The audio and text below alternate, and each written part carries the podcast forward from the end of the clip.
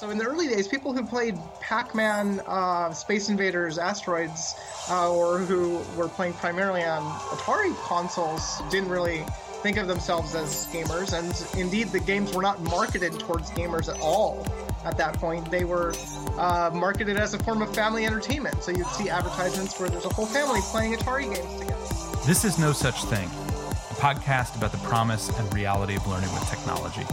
I'm Mark Lesser.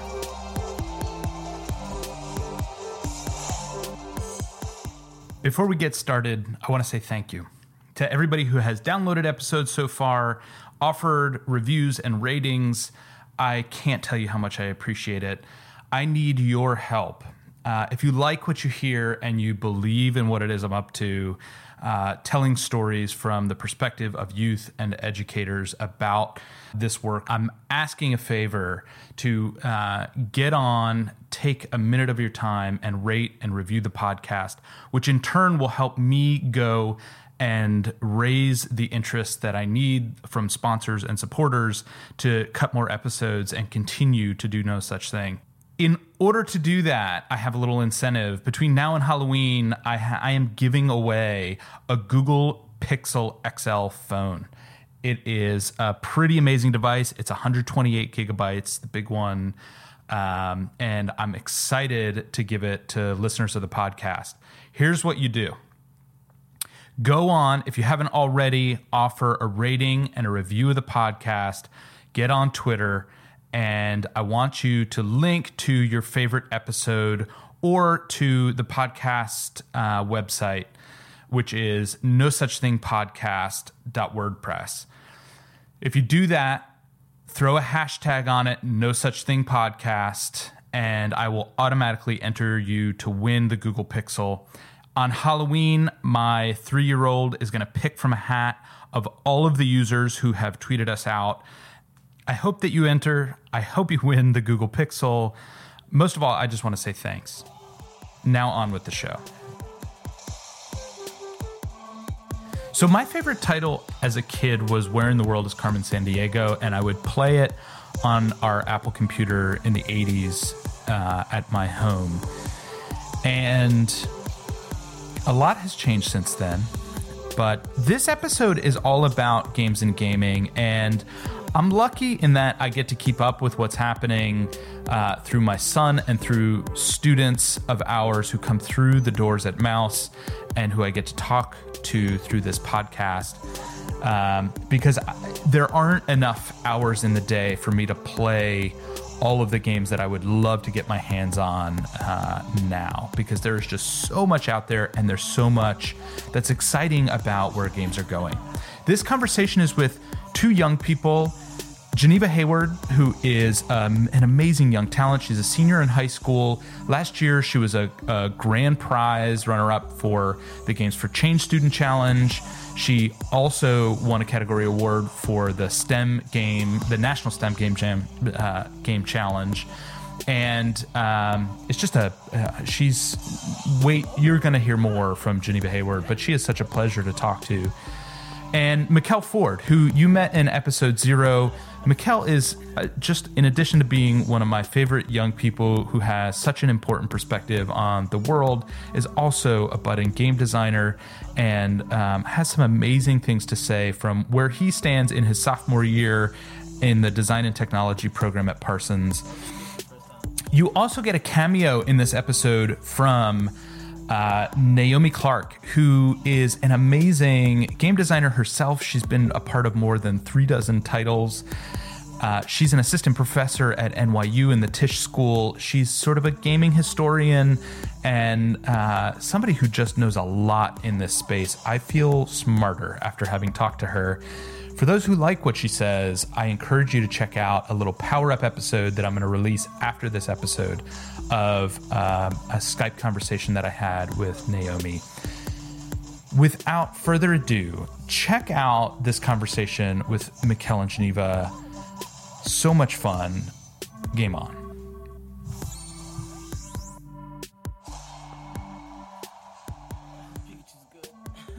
How long before we met did you start designing games of your own? Oh, I started like like last year during my sophomore years when I had the NYU program.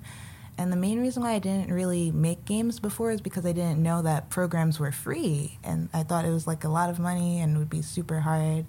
And then I had these classes, and specifically the point where I was like, I'm going to make games on my own.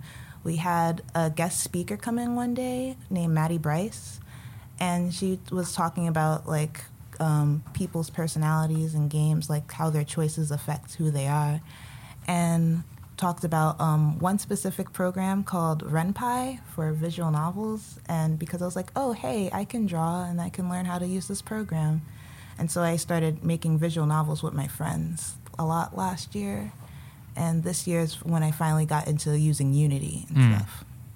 That sounds pretty incredible. The uh, you mentioned a couple things I want to come back to. The NYU program that you mentioned was called what? Do you remember? Oh, it's NYU's future game designers. Future Game Designers. Yeah. And Yeah. you said it was a free program Yeah. after school, Oh, it was on Saturdays. Saturdays. From like 10 to 5. It was, it went on really late. But it Amazing. was fun though. Amazing. Um, Mikkel, we have heard in previous episodes. Mikkel was a guest on episode zero, um, and you you explained a little bit of your history with game design. But give us the thirty second start to now Start to now. um, about where your journey has gone as a game designer. Okay, I went from not really knowing what game design is to knowing this is definitely a thing that I'm that I'm going to pursue in the future. Uh, I had a representative from iBeam come to my school in the tenth grade. It took me a while. Ended up going down there, and on the first day, we took this very pivotal, uh, very very pivotal trip in my history to NYU Poly. And it was after that that I decided, yeah, this is gonna be what I'm gonna do. So from that point onward, uh, I eventually joined Mouse and gained some very well needed design, uh, coding philosophy there, uh, and then worked up my portfolio so that I could uh, apply to Parsons, and thankfully got in. And now at this point, it's just growing exponentially, mm. growing. What do you, what between the two of you? You both happen to be people who are thinking about education beyond high school in a very specific field. How do your folks feel? Your families feel about this as a pathway? Well, like they already knew that I was gonna go down the artsy path because of like the high school I go to, and I've just been drawing a lot. Um, and so they've just been really nothing but supportive, really, and a lot more supportive like during recently when I won the awards and everything. Right. Tell us about those awards. Oh yeah, so winning the Games for Change Student Challenge, like being a runner-up for the grand prize, and also just winning the climate change category, and then also winning the national STEM competition, which was really just amazing. Um, and yeah, like when they had the award ceremony for like the Games for Change Student Challenge, like so many of my family members came. Like they took up like a whole row, like in the museum, and it was really funny too because the fact that it was at the um, Museum of Moving Image, and I like interned there last year as well. So it was like, oh wow, I see this like the same people that I was working with now. Yeah. yeah. as educators, we talk a lot about when we design a program that's aiming young people toward a very specific field, like like game design. We wonder how well supported that pathway is beyond our own program so that if Geneva comes to Mouse and does a program in lower Manhattan around game design, do you leave us and then have ways to apply that or ways to continue that pathway forward with other programs or other institutions? And from talking to you two, who are kind of one end of the spectrum, right? You guys are two who started fairly early on, decided you want to do game design, and are really pursuing that to the extent, Mikkel, you're now an undergraduate. Uh, you're Geneva applying to schools already. It feels like, from what you're telling me, that you had a lot of supports on that pathway. Does it feel that way, or does it feel like you really had to sort of do your own thing and, and find ways to get the support you needed to follow your passion. Yeah, um, I honestly feel like like I had that support, and I feel like that's mainly because of my school. Because like most of these programs that I get to know about and these internships come through my school. Like people, like teachers or representatives from different programs come and tell us about what they do or if they want like students. And if I were if I was in a different school and I didn't know about any of these programs, it would be a lot harder if I was like, wow, I want to make games. So yeah. You want to shout out your school so that they get they get yeah, some credit my school art is high, the the High School of Art and Design. in Manhattan. Yeah. yeah. Cool. Uh, for me, throughout this uh, this journey, it starts with like parents, where my my parents' whole thing was playing video games was what inspired me to want to make them. So spending, you know, when you're like in elementary, middle, eh, in the beginning of high school, it's like you're spending five hours a day just playing video games, and your parents are like, "Oh my god, if you don't get off that game right now, I swear to God," Right. kind of thing. Just because they don't really see the, it's not productive, right? It's not a productive activity just playing games. But once I said that, you know, there's a there's a lot of things I could do. The old, what do you want to be when you grow up thing. I didn't really know there was a lot of things I could have done. I was thinking about playing tennis uh, at a pro level at one point in my life, even playing baseball at a professional level in my life. Um, but in the end, it ended up being game design, just because I wanted to know how these things that bring me so much joy are made, and if I can replicate that and try to do things like that myself. So after I became a game designer and got into that field, it was a combination of my peers and my mentors that really they were the support for me uh, moving on. So, like I said, I, ha- I give I give a lot of credit to the the IBeam course that I took in the uh, in tenth grade, just because so much of the things that were said and the topics that we learned about, I'm still learning and still, it all comes back. It's all useful information that I've been using for the past five years or four years. Um, How about you, Geneva? The role of mentors in pursuing what it is you want to do. How how important have they been so far to you? Well, like my parents, yeah, they've been like, "Oh, we want you to do your best and just continue doing what you're doing." And like um really for mentors, I'd say I like when it comes to like schooling and like just having programs, I'd say I'd have two. Like my illustration teacher from my school, like he's been there just helping me explore different mediums, explore how to get better with like drawing and things like that. And then um, the new game design classes that I have now at the this program called the School of Interactive Arts, I like started earlier this year, and that's where I learned Unity. Like the teacher there, like he's really been pushing me for it and and has been like saying like, oh, you should have this together for your portfolio and this and this and that. And what's even better about that program is because like you know how you're saying. Um, about that support about after these people leave certain programs what happens next um, i know that with the nyu program like some of the teachers there are like oh yeah we're trying to figure out w- what we can like email kids because they, they have been like and still in touch with me and like some of my friends from Real there good.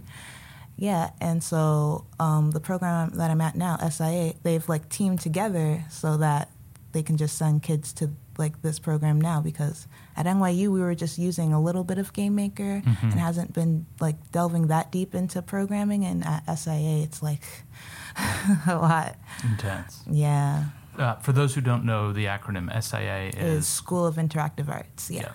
Did either one of you have a game that you've played that really set your mind to the idea that you want to be a game designer? Well, like I've played like so many games. Like I like I always knew when I was younger that I loved playing games. I was like, "Oh, I love these experiences." And sometimes like when you beat games cuz I didn't start actually finishing any game that I ever played till like probably when I was like about to finish elementary school. That's when I mm. was like, oh, you can beat games. Right. and how I felt afterward, it was like, oh no, what next? Because now I I beat the game and I don't know what to do with myself. Um, and like those experiences, I was like, wow, I wish I could do that, but I felt that way about animation at the time because I didn't know I could make games. I didn't think it was a possibility, and it's not cause it's not because of the fact. Um, the main reason I didn't think it was a possibility was because I just didn't know how. I didn't know where to turn to. I thought only big game studios like Nintendo and stuff would, you know, make games, and that's just it. it's very difficult for me to pinpoint uh, one game or one franchise just because I was more focused on enjoying the experience and not really thinking outside the box of how do how is this made or how could this be better or how can I do something similar until I played uh, Metroid Prime on the GameCube and it was more of a question of I had this weird uh, connection of video games with code, but every time I thought of code, I thought of like binary, and then when I thought of binary, I thought the Matrix. So it go it goes. My thought process was the, in going in that way.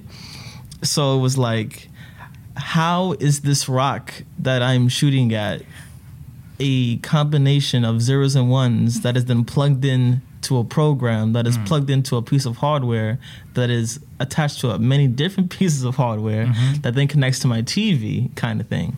And I was, that kind of blew my mind and it was from that point where I was like I should figure out how this is done. I don't understand like I love this and I love playing this and I love the experience but I don't understand any of anything about it. Mm-hmm. And I I wanted to know everything about everything. That's how I was when I was very young. Still am. Uh, I wanted to know everything about everything that I cared about, just because I don't know. I just I just want to know everything. Um, so yeah, we could say Metroid, uh, Metroid Prime One.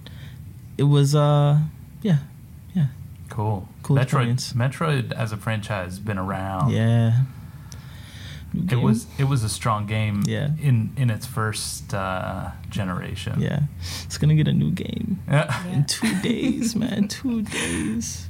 So are you still on it or are you Oh man. you over it? Oh, nowhere near over it. I'll go back and replay that game right now. like, I love, I love, and it's supposed. To, it's a single player like action adventure, and those games aren't meant to be replayed. But I just love playing it, and I love the way the story rolls. So let's talk to educators who may have no experience in this area. Tell me about genres. Right? So so within games for the educator who's like, I don't know, all my students are talking about MMORPGs.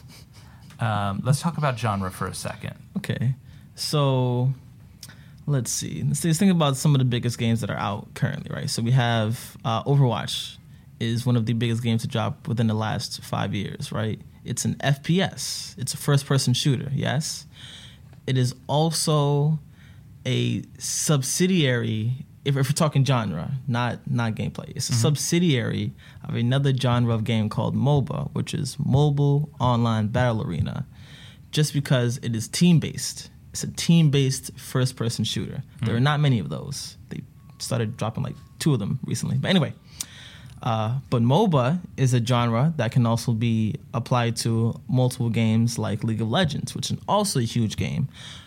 Dota 2, Heroes of the Storm, all fall into the MOBA genre. And these are, f- well, at least MOBA is a fairly new genre, unlike RPG, which has been around since NES days. Uh, NES is Nintendo, Nintendo Entertainment System. Yeah. Yeah, yeah. um, what else? There's so many. We did uh, first person shooters, MOBAs, MOBAs, RPGs, role playing game. role playing games. So th- I've learned just by experience that RPG can take many forms, but it always comes back to the turn based role playing game. Uh, things like Pokemon is a very, very well known role playing, turn based role playing game. Final Fantasy has been known to be one of a very famous turn based role playing game. Uh, it involves you have a set of characters.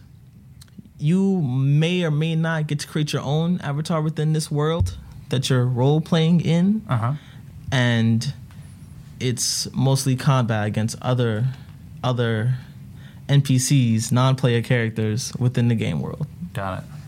Yeah. Uh, So like the Civilization franchise. Civilization, uh, you see, games like that kind of fall under a different category called uh, RTS, which stands for real time strategy. If you know of the really old school Warcraft games, not World of Warcraft, the old school Warcraft 1, 2, and 3 are RTS.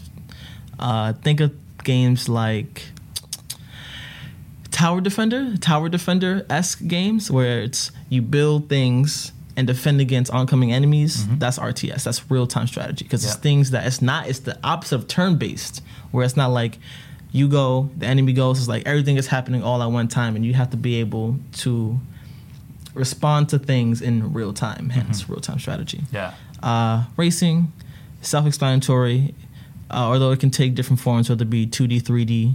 Uh, Mario Kart obviously is like the big, at least for me, anyways, my favorite racing game.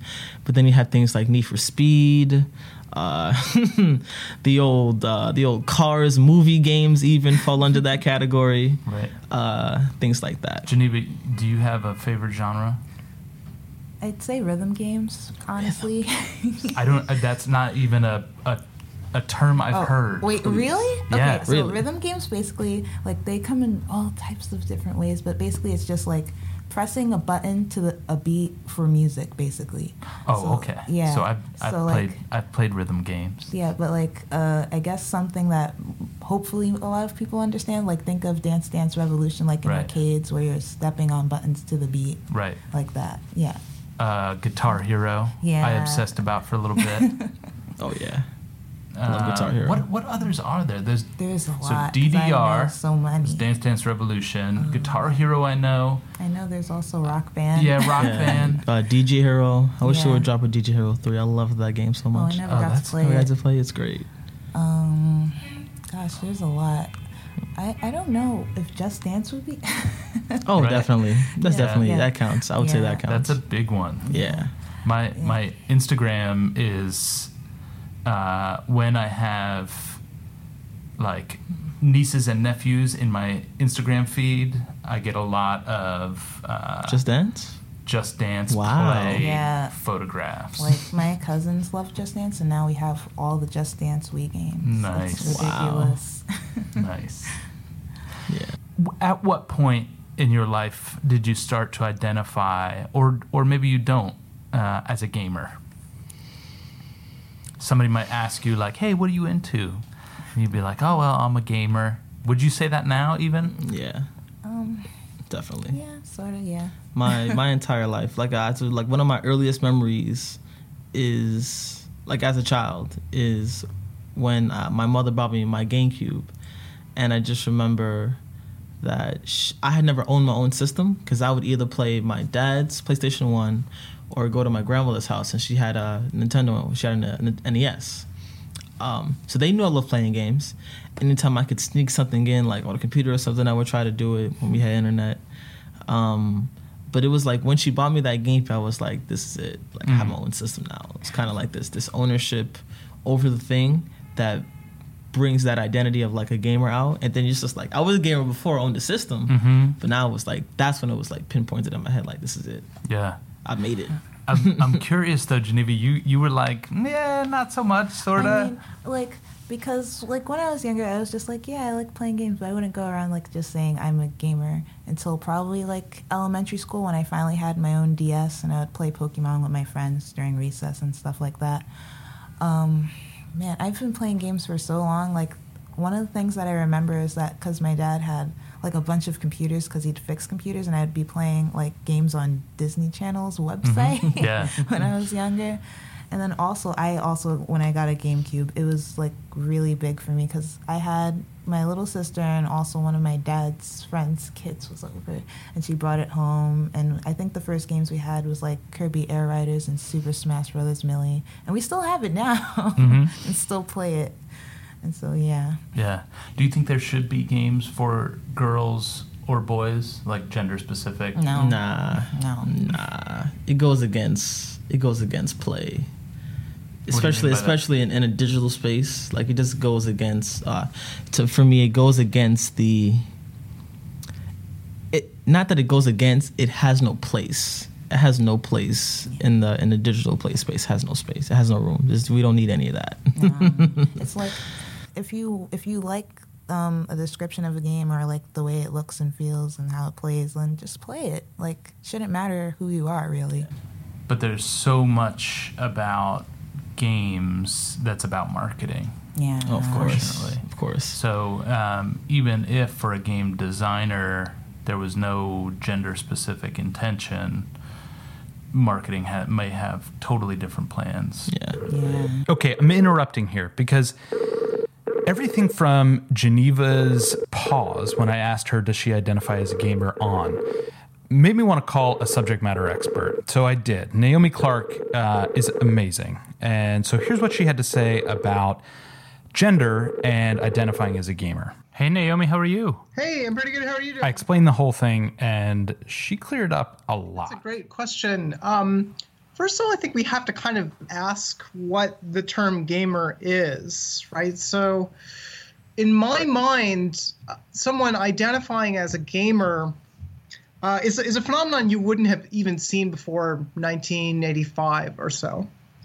Uh, it's it's a word that was, yeah, it was uh not in common usage before that time. If you sort of look at its history, the the usage of that word remains relatively flat. Uh, you know, from all the way from the beginning of the 20th century, when you know, of course people were playing games and there were board games around and things like that.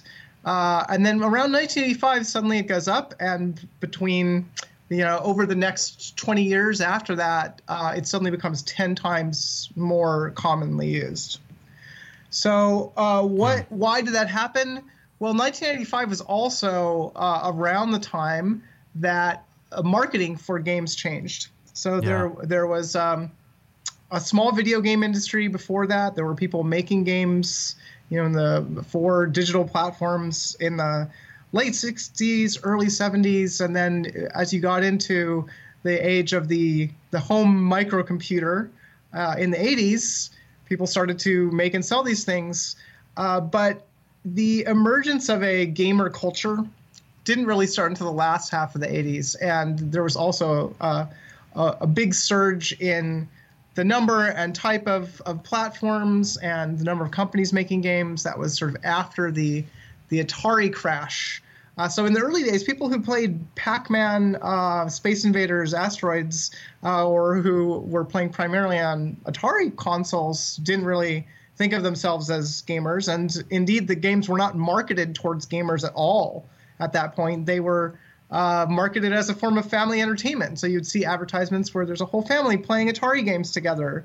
Uh, Yeah. You know, girls and boys playing together, uh, you know, around an arcade machine or whatever. I think if you went into an arcade at the time and saw the people who were really intensely playing Donkey Kong or Pac-Man uh, or you know Galaga, other early games probably was more predominantly young men.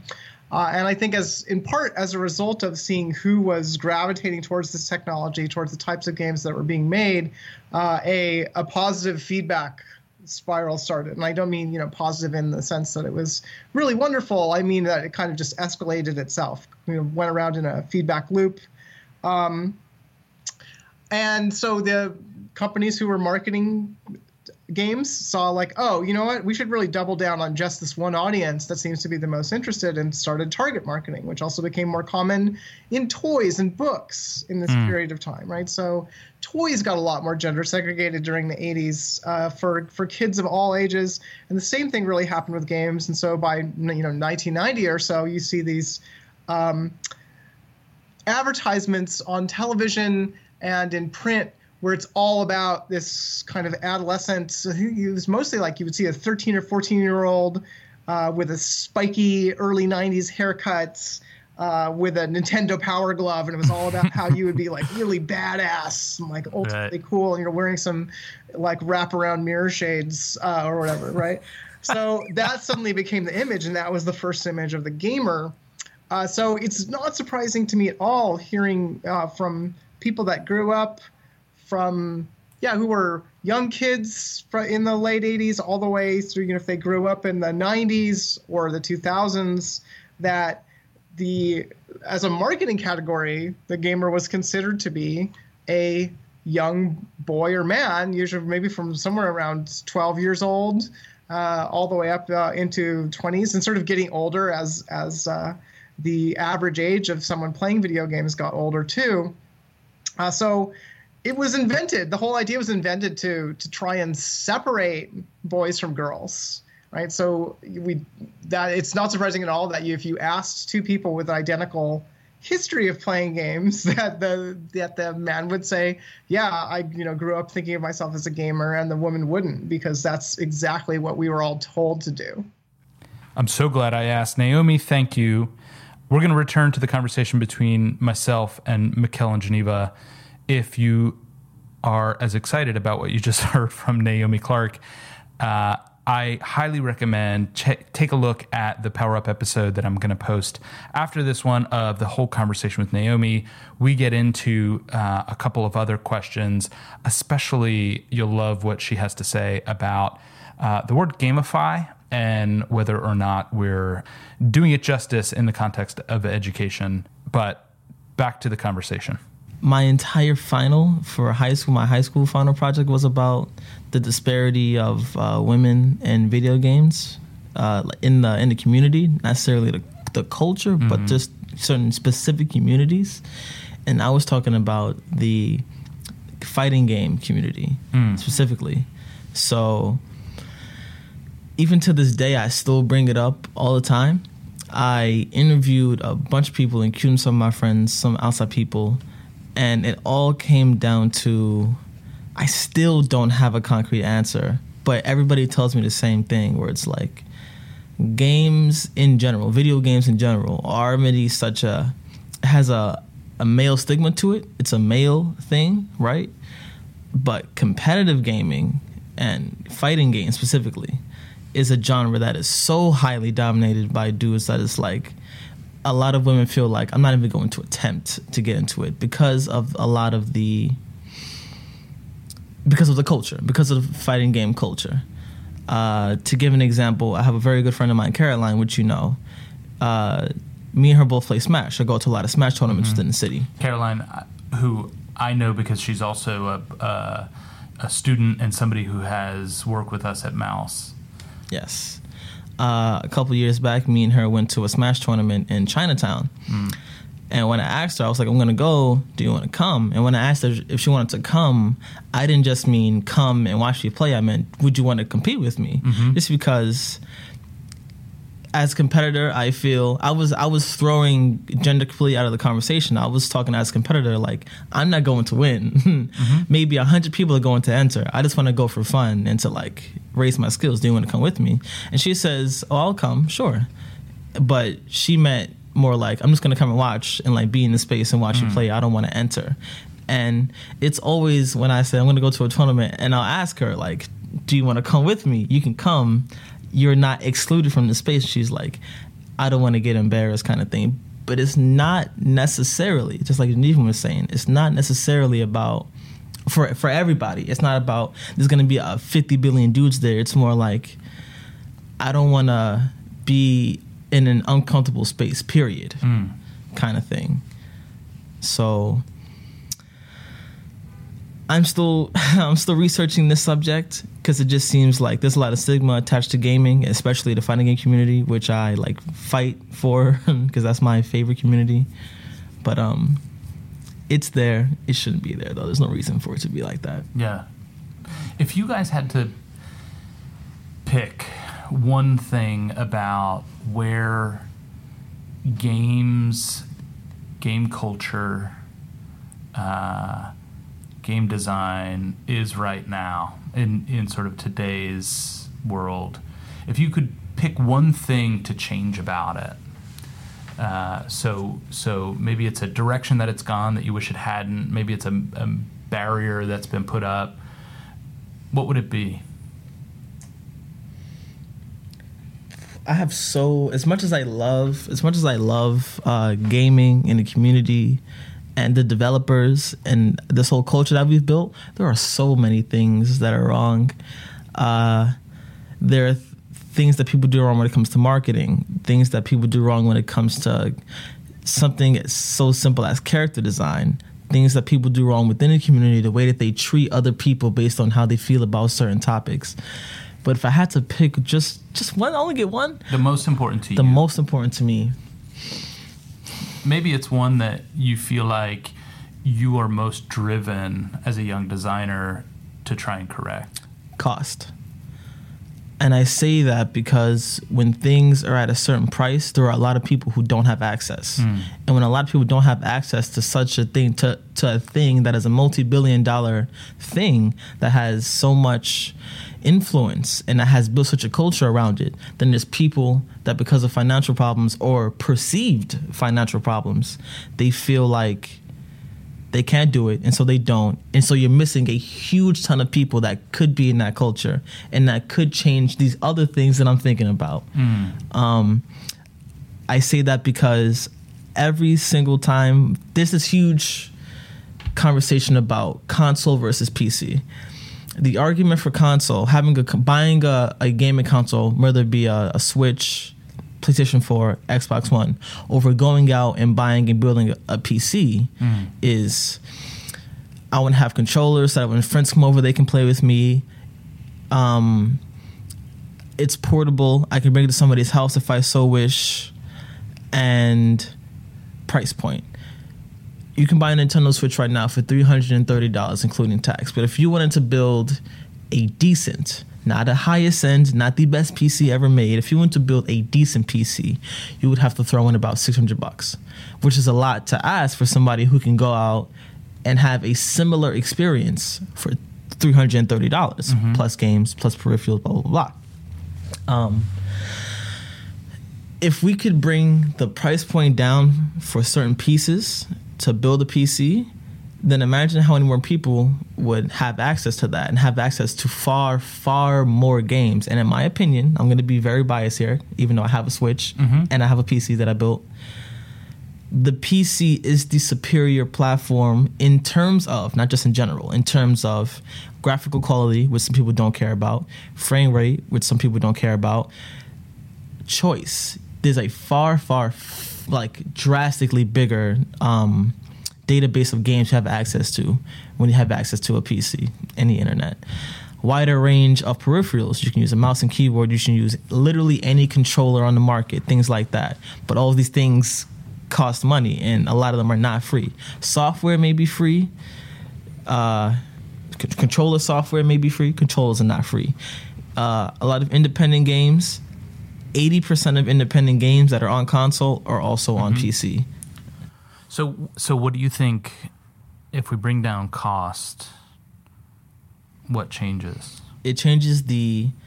I, I say cost because there are many other problems in the community, and I mm-hmm. think those are problems that we can all talk about and that can be in the conversation more if more people are in the community and mm. more people are not going to be in the community because cost is barring them out. Mm. Um, like I said, you can go out and buy a Switch right now for three hundred and thirty dollars. You have to buy games, which are sixty five dollars and thirty one cents if you want a, a AAA game. You have to buy extra controllers. Uh, the Joy Cons, like I said, specifically for the Nintendo Switch, there are two separate controllers that you plug onto each side. Those are fifty dollars each, eighty dollars for a pair. Uh, you want to get little protective cases, twenty bucks. Uh, like I said, the games are sixty five dollars. Uh, things like that. If we can bring the cost down, more people would want to get it, and more people would be able to take on this identity as a gamer if they had access to these things that gamers have access to. And you don't necessarily have to own the latest, greatest system to be a gamer. But I'm just saying, if if we're going to perceive things this way, maybe we can help the situation out by reducing cost overall. How about you, Geneva? Well, like I was originally gonna like say, um, I really wish that the community, like how people like act towards each other, would be fixed and better because just the way people act in just the game design community, like a lot of time, a lot of the times I see like positive things when it comes to like indie devs and they're having their streams and whatnot. But it's like then there's some people who just attack other people for like little reasons that shouldn't be like a huge big deal. Like I I just really don't like drama like at all, and so I just want to avoid it. What's an example of something that comes up like that? Um. Uh. Well, like recently, I've been like um. I uh. One of the recent fighting games that I've been like looking at is called Cerebral, and I was like, "Oh, this looks really cool." And so I was watching one of their streams, and I found out about one of these artists who draws like these really muscular women, and I was like, "Oh my gosh, this is beautiful." um, and a lot of people like just keep attacking the art well not like literally attacking but like just saying oh what are these monsters and all this stuff and i'm like just let them have their crea- creative like Mm. So they're criticizing. Is the artist? Uh, uh, do you know who the artist is? it was like zedig that was the name like alexander zedig and i just like i've been like just following this person now ever since it was i think it started like last week and i heard that they're trying to make like a dating sim with the characters they Mm. made and i'm like oh hell yes but um That's pretty funny. Yeah, but I just wish people weren't so like just always going after people's throats. Like if you don't like something, just go somewhere else. Right. It's, If you don't if you don't like a game, you don't have to play it. Like you don't have to watch it, kind of thing. Yeah, Mm. that's Yeah. A, that's a huge problem as well. So, do you think this kind of gets into a question of whether art imitates life or life imitates art? Right, because I wonder in a case like the one that you just described, where this is about um, gender and a bias that you know maybe male gamers have or even some female gamers have about the female form and and what that should look like and what it should look like in games. Um, I think there's a lot of people, adults certainly, who are concerned about their kids playing games who fall on one side of that argument or another where some of that bias is coming up because of games. And then there's another camp who might argue that all of that is just a reflection of what's really what exists in our society already. Do you guys have an opinion It's like um, when it comes to like games and just art in general, like I feel like everyone should have their own creative freedom when it comes to things like that. Like, okay, pe- sure, many people don't look real. All these girls don't look muscular in magazines and stuff, but like some people like how like this looks, and Mhm. so if you don't like it, it, what are you gonna do about it? Well, not like to make them like more angry, but you know. yeah, yeah, yeah. no i know what you mean Um, but yeah, like I just feel this artist should have more creative freedom and like shouldn't have to be like, oh, we want this to look like every stereotypical, Mm. every all of this and whatnot. Um, yeah.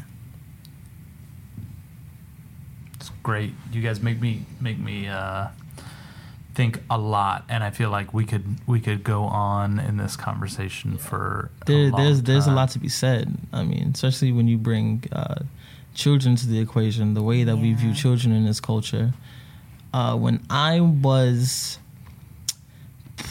six, seven years old, I was playing Grand Theft Auto 3 on the PS2, and nobody told me anything. That is a an M-rated game, 17 plus kind of thing. If I if I walk into a GameStop back in whatever I forget what year the game came out, and I and I said to a guy, "Hey, I want you to give me a GTA 3 on the PS2." He'd be like, "You're eight years old. I can't get you that. You have to bring Mm. an adult with you," kind of thing. Um, because of the nature of the game, yeah.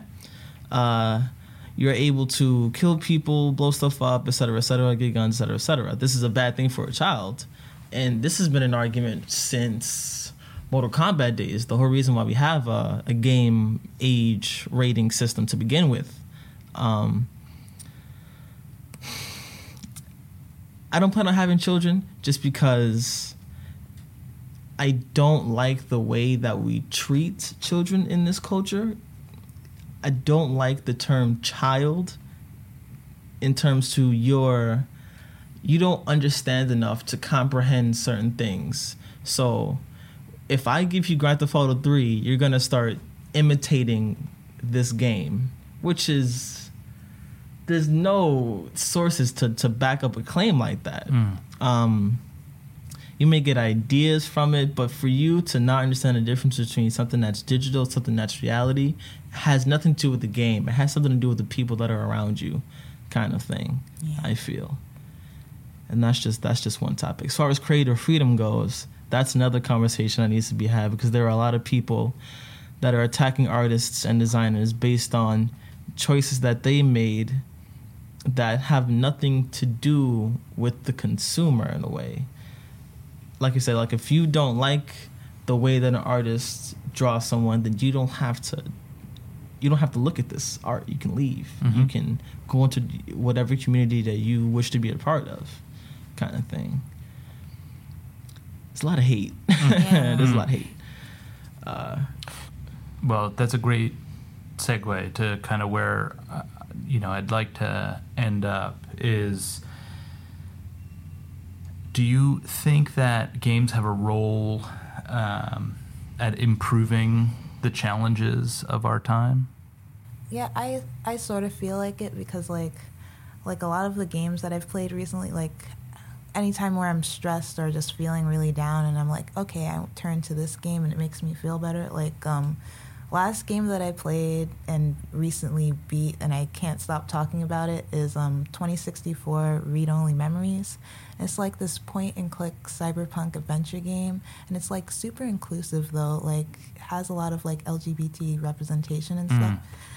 And like just after playing that and beating it because like it's sort of like a mystery because um you're playing as someone who just like reviews like like you're a journalist and this robot comes to your house and is like trying to figure out if you know anything about his creator well Mm. their creator and just by the end of the game like after you like solve basically the mystery and whatnot it's just it left an impact on me just because like that game and also a game called valhalla they're sort of connected and like because of the, they're, they're so inclusive and like they have these characters that are you know very different from just any normal character you'd see just made me think wow i want more games with like diversity and things Mm. like that and that You think you think that one day we'll hold up games the way that we do great novels and uh, other works of art?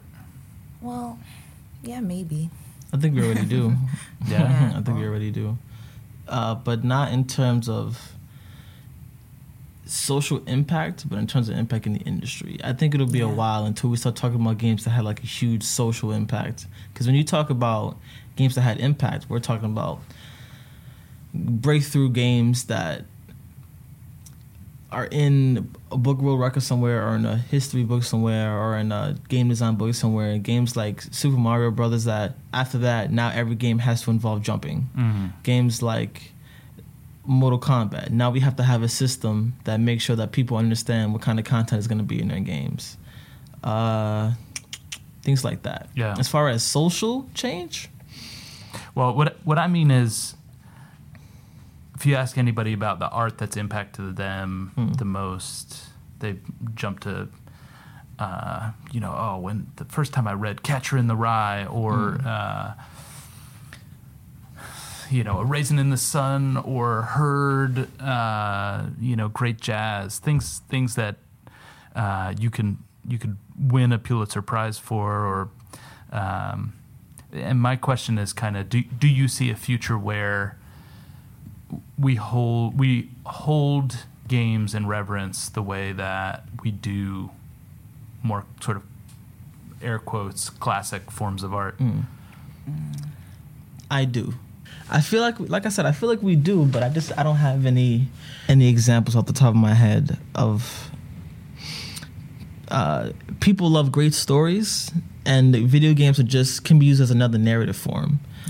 Um, games like uh, there was a Nintendo DS game that came out a while ago by Square Enix called about years ago called uh, The World Ends with You, and that is like a cult classic game because of the whole storyline. You're like these these Japanese kids, and you started in Shibuya, and there's this weird thing going on I have to figure out. I haven't beat it yet myself, uh, but I have a copy. Um, and games like that, games that have a great story, people tend to remember. But it's just it's the same as any other art form in the way that there are always things to take away from it. And part of me, I blame parents for kind of telling their kids that you shouldn't be doing this because it's, you're not go read a book. Mm-hmm. When it's the same thing it's just interactive. And i think once we are able to people should be writing articles and praising this game that they played because it taught them something because that's what games can do. Mm-hmm. Would you believe it though if I said there are a lot of cultures and there's been a time when parents thought it was a big waste of time to sit around reading books?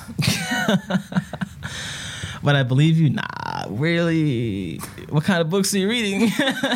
Well, so I'm I'm I'm reading a book right now about uh, it's called A Shepherd's Life, and it's a great book about uh, a guy about my age who grew up in England, the son of a shepherd, and many many generations of shepherds in northern England and he ended up going to Oxford and becoming a writer, obviously, and somebody who was obsessed with books. Uh, but his family didn't really.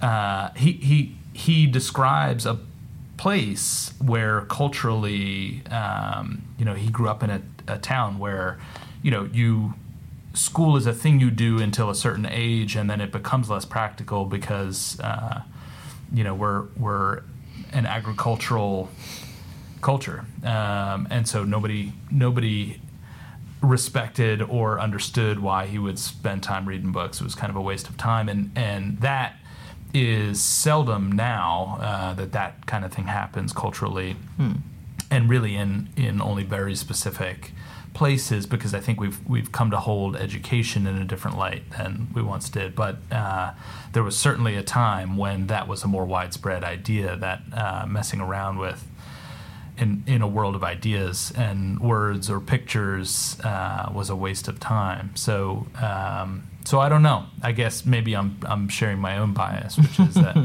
I think I think it, there will come a time um, where we come around if there was a game that described or where the mechanics of the game and the goals of the game were about growing up today, what would the game be called?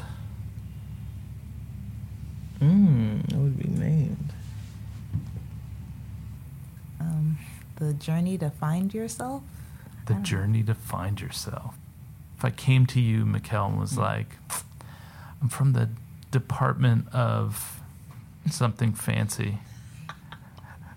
And I'm going to give you a million dollars, and I want you to create a game about growing up and the journey that you have experienced. But in order for me to give you this million dollars, I need a name, need a for this game. I need a name I need a title I name it Seed Seed. I name it Seed I name it Seed I would name it Seed I love Yes, I would name it Seed You want to share why? I because of the journey of a seed. So you start out, you come from, you come out of something else that has already been grown. You put into the dirt, maybe, and you're used in order to for somebody else to gain something. So they take care of you just until they need something from you. This is yeah. this is getting sad. so so you put into the dirt which is I, I don't dirt being seen as a place to start from not being Uh-huh. seen as you're disgusting Right. uh you take things that are around you and you use it to eventually grow you eventually come out of the dirt out of the bottom out of the beginning and you start to sprout now whatever seed this is you don't get to choose obviously what kind of seed Right. you are but i give you a seed i give you a random seed in the beginning of the game I kind of dig that. Yeah. yeah If as long as there are uh, multiple pathways and infinite pathways and you, you don't have to lead me down the one where uh, my wherever I came from is just using me until until I can Until I grow. can serve them. kind of thing. Be like, oh, you're at this point. Okay, so now we're gonna take this off of you, That's right. and we're gonna use you for this, Right, and right. then we're gonna take your seeds and we're gonna use them for something else, kind of thing. You you may not be planted at all. You may be planted to grow into a beautiful thing that blooms for hundreds of years. It could it could go in infinite. I like that. Yeah. A final question for you both. If you had a word or a phrase to describe what it is you want to contribute to the world through your work, your game design, what would it be? Perspective. It's great. I just want to like make games that are just more open-minded, really.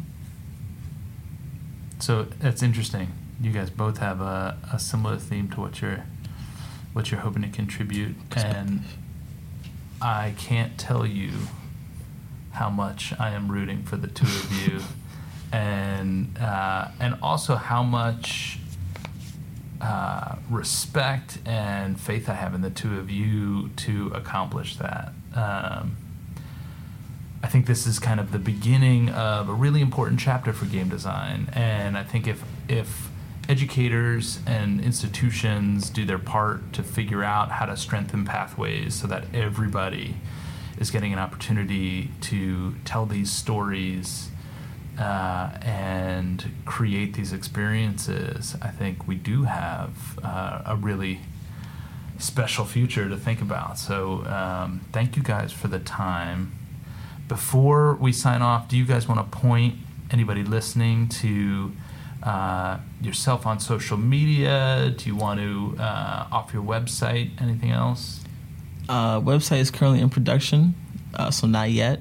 You can hit me on Twitter at Onyx Emperor, and nothing else yet. I will put Onyx Emperor in the show notes for the episode. Geneva, Um, well, on Twitter and Instagram, and also on Itch, I am Gensuta, G E N S U T A. Um, yeah. thank you both for your time. Thanks for the invite, fam.